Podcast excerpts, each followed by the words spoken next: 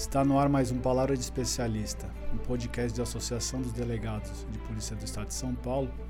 E hoje eu tenho a honra e a satisfação de trazer dois grandes colegas, delegados, professores da nossa querida Cadepol. Eu vou apresentá-los aí para lhe dar um alô para o nosso público. Primeiro, o doutor Anderson Pires Giampaoli. Prazer imenso estar aqui com você, com a Associação dos Delegados. Então, só tenho a agradecer pelo convite e estou à disposição aqui para a gente discutir alguns temas de interesse para a Polícia Civil do Estado de São Paulo. E está ao meu lado aqui o doutor também, Rafael Francisco Marcondes de Moraes, meu contemporâneo na Academia de Polícia. Ingressamos em 2008 na carreira de delegado. É, excelente colega aí, eu sou suspeito para falar. O doutor Anderson tenho bastante referências, ainda não assisti às aulas dele, mas tem feito um excelente trabalho na Cadepol. Rafael sou suspeito para falar que eu já vi aula, palestra, né? Tenho os livros dele. Fala aí, meu amigo. Doutor Acórdia, muito obrigado pelas palavras generosas. Sempre uma, uma honra, uma alegria estar aqui na nossa Associação dos Delegados. Então, já agradeço o convite, agradeço a oportunidade de estarmos aqui. Uma honra também por estar com o nosso amigo, Dr. Anderson Giampaoli, que é, atualmente nós trabalhamos na Secretaria de Curso de Formação, uhum. doutor Anderson é o divisionário, eu sou assistente e somos professores lá. Então a gente está aqui à disposição para conversarmos aí sobre os temas de interesse da classe, da instituição e mais uma vez deixo aqui meu agradecimento pela oportunidade de conversarmos e divulgarmos aí o nosso trabalho. Bom, vou passar um breve currículo dos, dos dois. O doutor Anderson, ele é delegado de polícia do estado de São Paulo, mestre em Direito Probatório pela Universidade de Barcelona, em Espanha, e professor da nossa Cadepol e professor também universitário. Dr. Rafael, ele é delegado de polícia, também do estado de São Paulo, mestre e doutorando em Direito Processual Penal pela USP, tô falando doutorado, não. E professor da Cadepol em cursos de graduação e pós-graduação. Bom, hoje vamos conversar um pouco sobre temas aí afetos à Polícia Civil, que estão sendo ministrados na nossa Acadepol. A Acadepol, eu já falei para vocês em outras oportunidades, é uma referência em todo o país, né? uma escola de ensino de é, doutrina de polícia judiciária e eles têm feito bastante cursos de capacitação de policiais, né? trazendo bastante temas atuais. Eu tenho visto uma evolução muito grande nos últimos anos na Academia de Polícia, isso nos orgulha né? como entidade, como instituição. Acho que é importante eu já falei em outras oportunidades, os policiais, delegados, investigadores, escrivães, toda, né, todo o nosso corpo de policiais tem que escrever, tem que lecionar sobre temas de polícia judiciária, isso é muito importante. Eu fico honrado de trazê-los aqui. Bom, eu vou iniciar a pergunta aqui com o meu amigo Rafael. Rafael, a Cadepol vem fazendo vem realizando alguns cursos de aperfeiçoamento de policiais civis, né, como a gente falou. Fale para mim um pouco a importância desses, desses programas, né, esses cursos. Acorde, acho que a Secretaria de Cursos Complementares, ela tem essa atribuição de produzir material, trazer eh, diretrizes para os policiais civis, não, não só para os delegados de polícia, e essa capacitação por meio de cursos uh, específicos, ela, de, ela uh, objetiva atender demandas ou por atualização legislativa, orientações jurisprudenciais, temas que têm alguma, alguma repercussão contemporânea né, no trabalho de polícia judiciária. E como a gente sabe, a Cadepol, nossa casa de ensino, né, a nossa porta de entrada na, na, na carreira, na instituição, e me parece que é importante não só a gente, depois de passar pelo, pelo curso de formação, onde nós nos conhecemos há tantos anos, é, voltarmos para a Cadepol com maior frequência. Né? Eu falo bastante com Sim. o doutor Anderson nesse sentido, que a academia ela tem que ser interessante para o policial civil frequentar. Então a gente tem que buscar todas as frentes de trabalho, né? principalmente para os policiais que estão na ponta, para eles se aperfeiçoarem. E acho que é papel da academia buscar propiciar para todos os policiais civis esse aprimoramento profissional. Então, esses cursos de capacitação, como é o, o de reconhecimento e tantos outros que é, os professores vêm oferecendo lá na Cadepol, é importante que os policiais, que seja divulgado para os policiais e que os policiais participem, né, se inscrevam e conhecimento nunca é demais, né? Acho que é principalmente conhecimento que tem como objetivo o aprimoramento profissional de cada um de nós.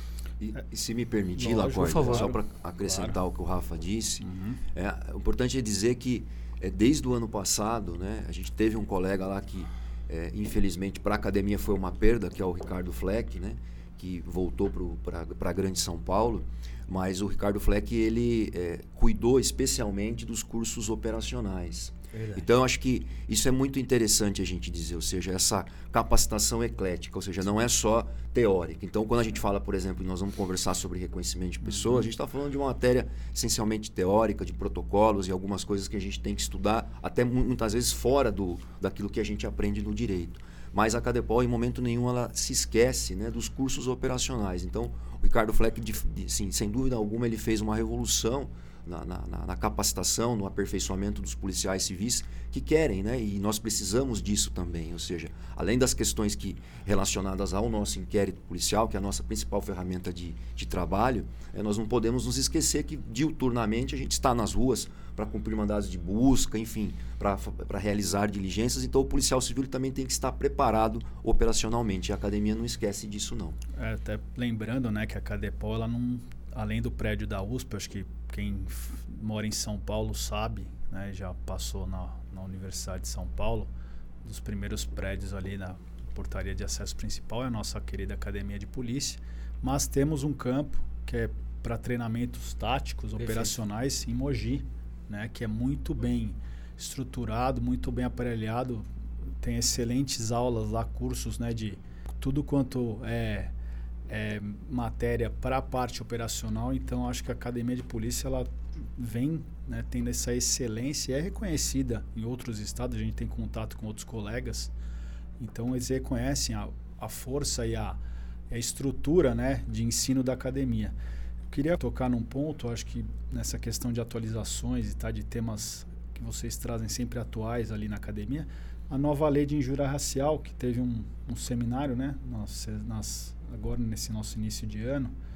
E eu queria que, que vocês contassem um pouco como foi, tá? Eu sei que foi bastante é, concorrido ali, estava cheia, né? A, a, o nosso auditório lá. Eu queria que vocês contassem um pouco desse, dessa nova lei de injúria racial que é muito importante aí para o trabalho policial também.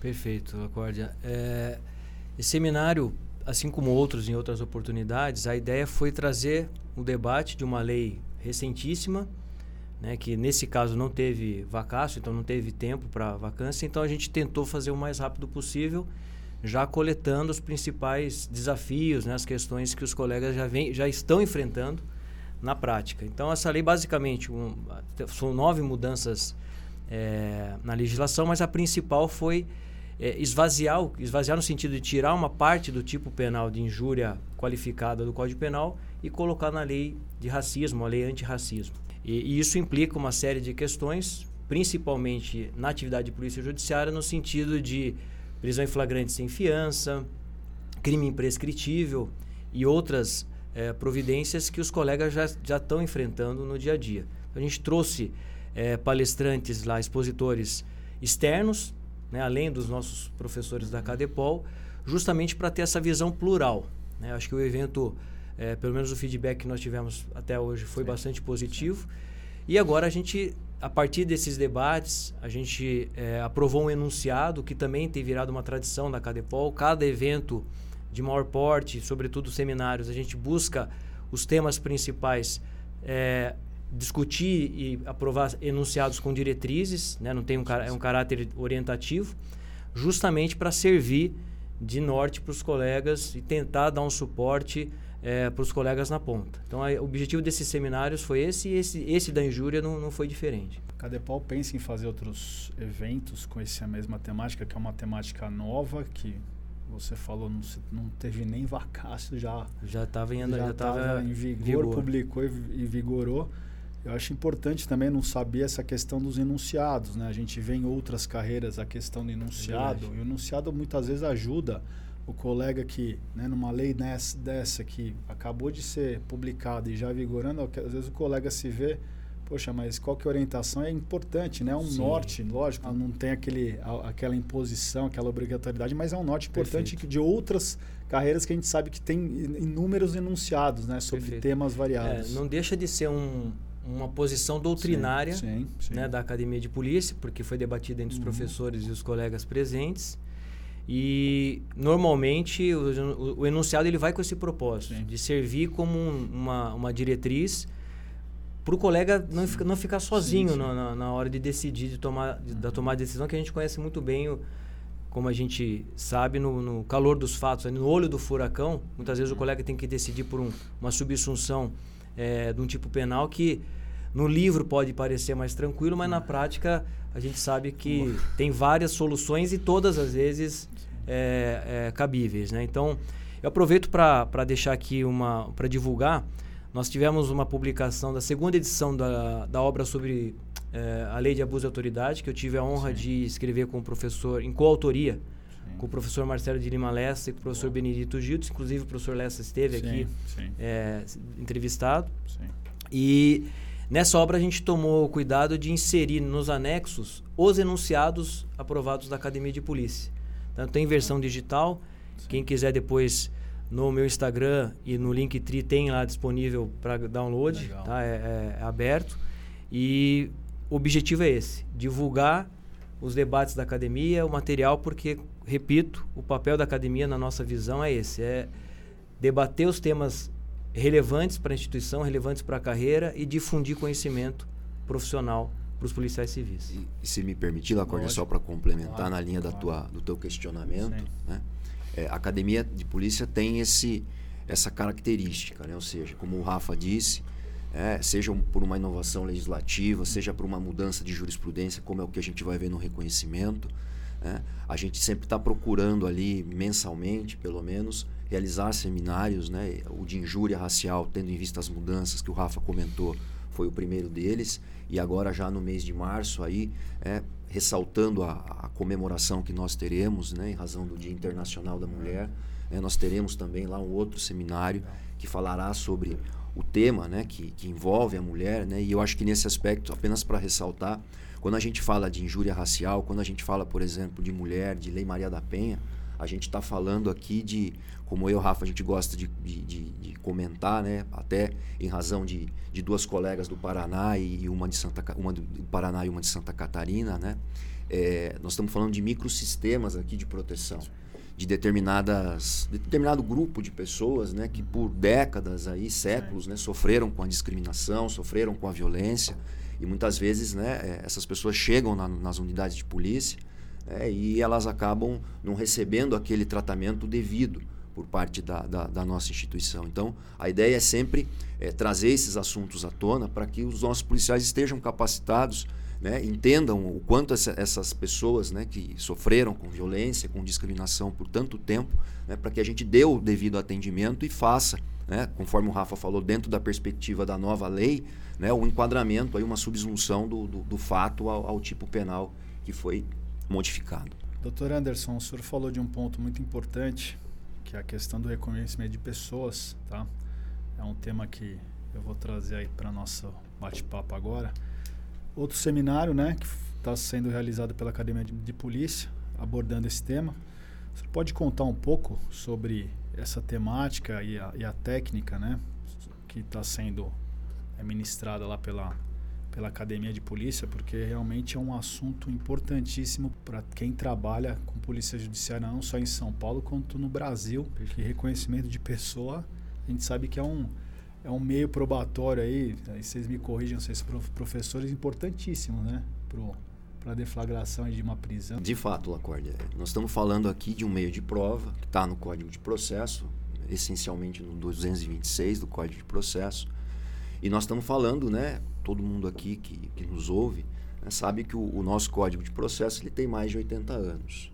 Né? Então, é um código que foi criado num, num Estado é, autoritário, como era o Estado Novo, e que desde lá, a despeito das reformas pelas quais passou, né, não foram reformas suficientes para que é, nós tivéssemos um ajuste, né? E, e, e, o Código de Processo ele não teve as reformas necessárias até hoje, né? que o conformasse aquilo que o texto constitucional de 88 né, é, trouxe em, em, termos de sistema de direitos e garantias. Então, é, o que, que acontece? Essa, o 226, né, em 2020, bem rapidamente aqui, é, esse tema foi discutido, o 226 foi discutido no Superior Tribunal de Justiça, né, por conta de um caso de Santa Catarina, onde, num relatório do, do ministro Rogério Schietti, é, ele trouxe uma série de problemas do 226 e também trouxe uma série de problemas relacionados ao, à forma como nós realizamos o reconhecimento de pessoas hoje. E não só nós, policiais civis, policiais federais, mas também o próprio Poder Judiciário na, nas audiências que é. são realizadas.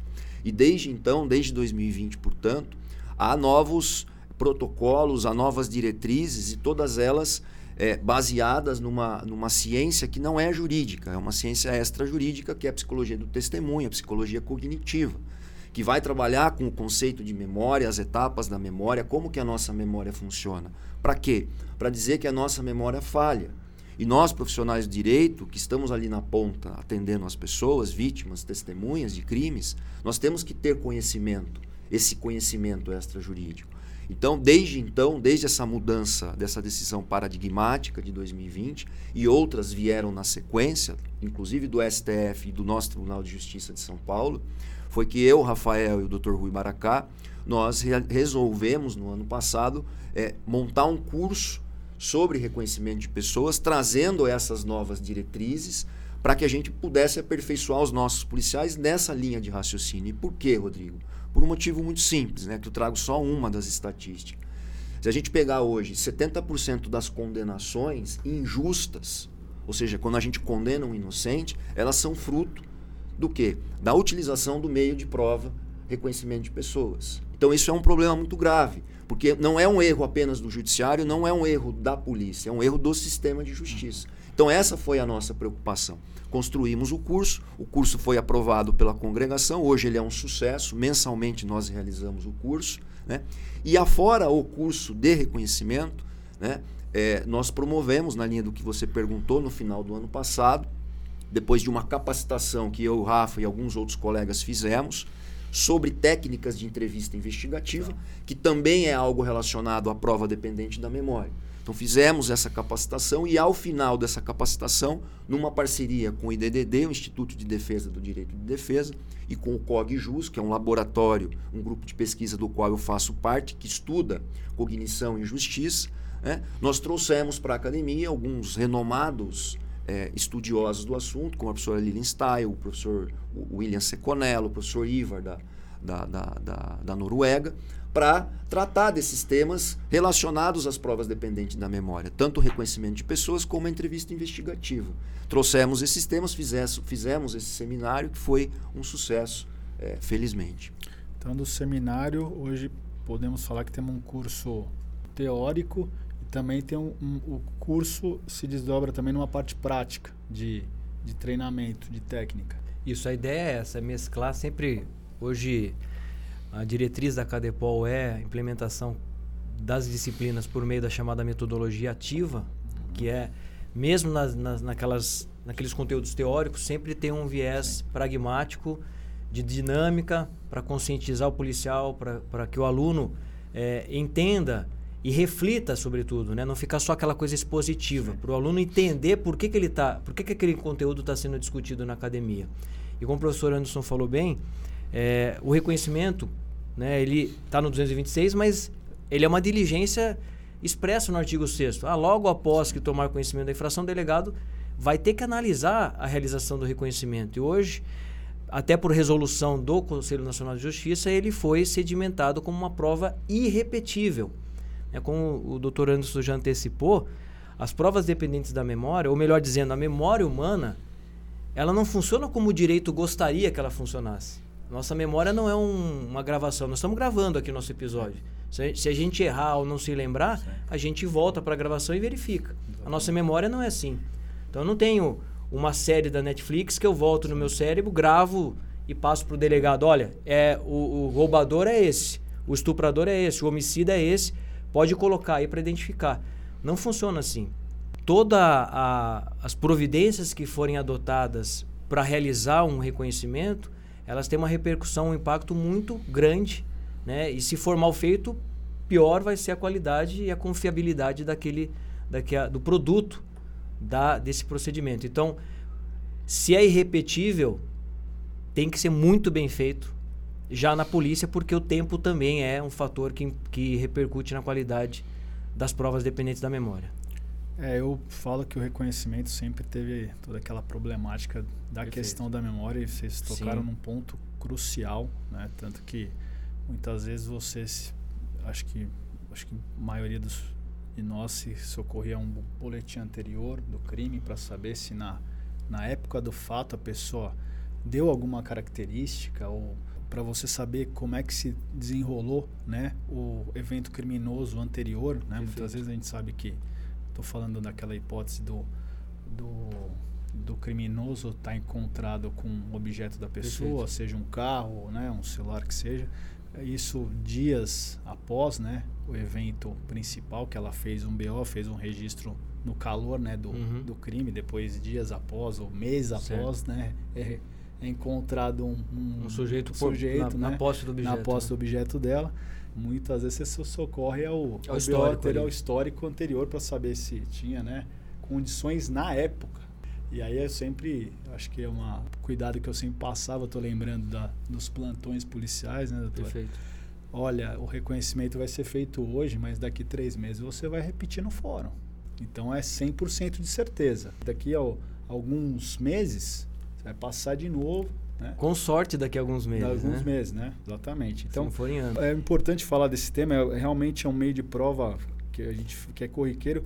Bom, vamos encerrar aqui o primeiro bloco, a primeira parte dessa excelente entrevista com o Dr. Anderson, com o Dr. Rafael. Tenho certeza que vocês gostaram, mas teremos mais assuntos interessantes com esses dois colegas excelentes, excepcionais aqui, o Dr. Rafael e o Dr. Anderson. Eu estou deixando a rede social deles aqui embaixo para vocês seguirem.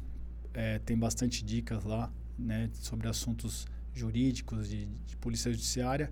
Eu fico por aqui. Sigam nossas redes sociais no Instagram, no Facebook. Assistam nossos podcasts no canal do YouTube, no, no canal do Spotify. Comentem, não deixem de compartilhar, deixar seu like. Esse feedback de vocês é muito importante para a gente trazer novos conteúdos ao programa. Obrigado, fico por aqui.